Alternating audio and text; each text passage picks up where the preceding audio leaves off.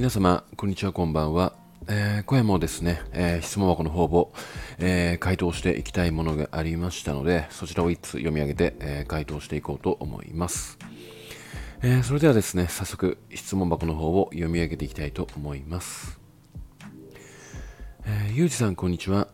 アプリで出会って3回目で男性からきちんと告白していただき、付き合うことになりました。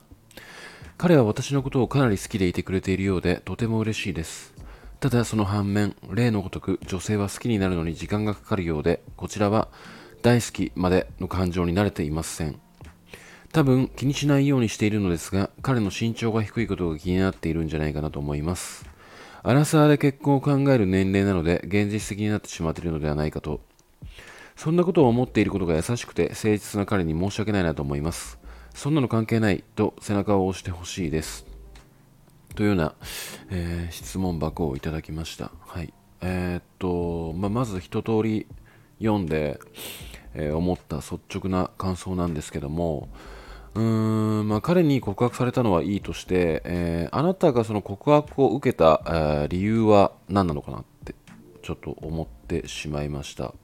まあ、なぜかというと、うん、私は彼の、私も彼のことが好きでっていう一言が、え、書かれていない。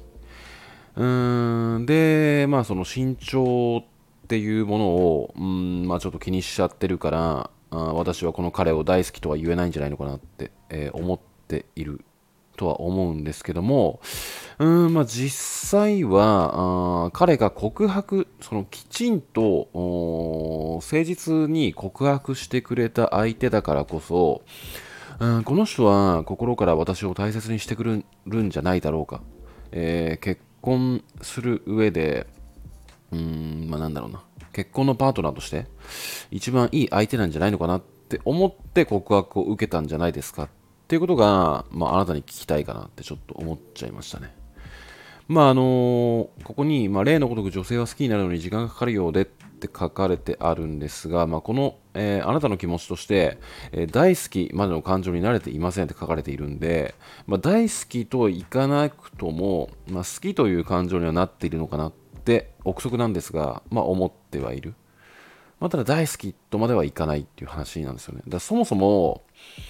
なんだろうな、あの本当にアプリ1ヶ月ぐらいしかやってってないので、まあ、そんな男が、まあ、何をほざくんだって話になってくると思うんですけども、まあ、個人的にそのアプリでの出会いで、えー、まあ、相手のことをものすごく好きになることってなかなか難しいんじゃないのかなって思うんですよ。まあ人によってなんですけども、そこら辺は。まあ、なぜかっていうと、やっぱりそのアプリっていう面で、まあ、ステータスとかプロフィールと写真見て、まあ、この人だったらちょっと会いたいって思って実際会う。っていう、もうなんか恋、まず恋愛目線でのスタートうんであり、まあ、その相手との思い出とか、そういう馴れ初めとか、そういうものは一切なく、プラス要素が全く重なっていない中での、ステータスだけの判断であの出会うものがまあアプリだと思ってるんですよね。まあ、なのでそこで、まあ、なんか2回会おうと3回会おうと、まあ、どんどん好きになっていくってことはあると思うんですけども、まあ、なかなかその相手に対して大好きっっていう感情が芽生えるってことは、うん、結構難しいんじゃないのかなとは思っていて。だからなんか結構アプリをやる上では、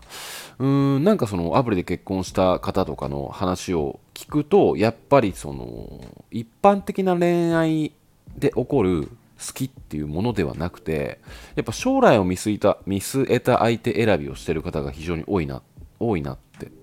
思ったんですね。話を聞いていると。まあ、だから例えば、まあ、このあなたのように身長が低くても私はどっちかっていうと恋愛をすると心がぶれてしまうから、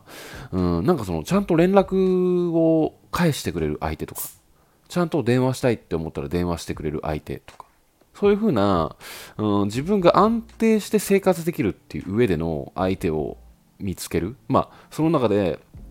異性として、うん、見れるっていうのはまあ絶対条件として。っていう上で、まあ、アプリを行って結婚されてる方が多いんですよね。まあ、だから、その大好きっていう感情って、まあ、正直恋愛の中ではいいとしても、まあ、やっぱり結婚したら薄れていくもんなんじゃないのかなって思うんですよ。結局、ドキドキとかそういうものって。うん、だから、うん、とりあえずあなたが今の彼をいいなって思って、で、彼の告白を受けたのであれば、んまあなんかそのね、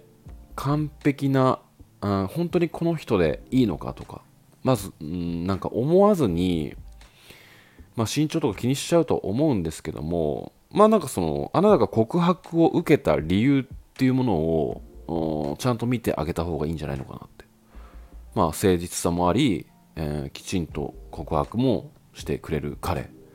まあその他にもいろいろあると思うんですよ。その3回デートしたんで、彼のことは大体見えてきてるとは思うんですよね。まあだから紙にでも、なんかその、彼のいいところみたいな。なんで私はこの人の告白を受けたんだろうっていう部分を、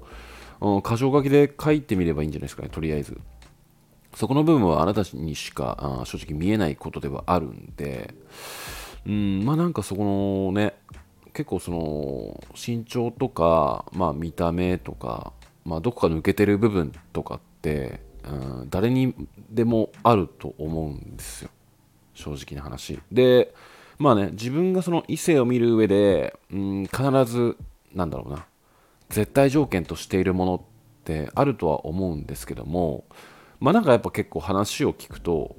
まあ、身長が高い人がいいとかなんかいう話を聞いても結局なんか身長の低い人を選んで、まあ、その結果なんかいや私正直なんか身長絶対条件とかにしてたけど、まあ、いざなんか結婚して生活してみたらなんか全く関係ねえわみたいなお話も聞いていたので、あのね、まあなんかその今、ないものっていうよりも、あるものをまず見てあげるっていうことが、まあアプリを使う上で、まあうまくいくものなん、あのね、考え方というかね、そういうものなんじゃないのかなって思っております。はい。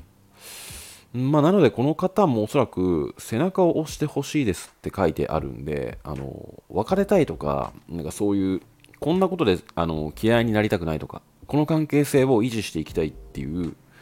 えー、気持ちって明確にあると思うんですよ、まあ、ただその本当にこの人でいいのかっていう部分に、まあ、引っかかっちゃっているっていうものがあると思うんですけども、まあ、やっぱり完全体というかねもう本当にあの何て言うんだろうな。もうこの人に対して気になる部分がない。嫌いになれる要素がないっていう相手と、まあ、結ばれるかと言ったらもうほぼほぼ不可能なんじゃないのかな。ってそこ追っちゃったらもう無理だよねって話になってくるんで。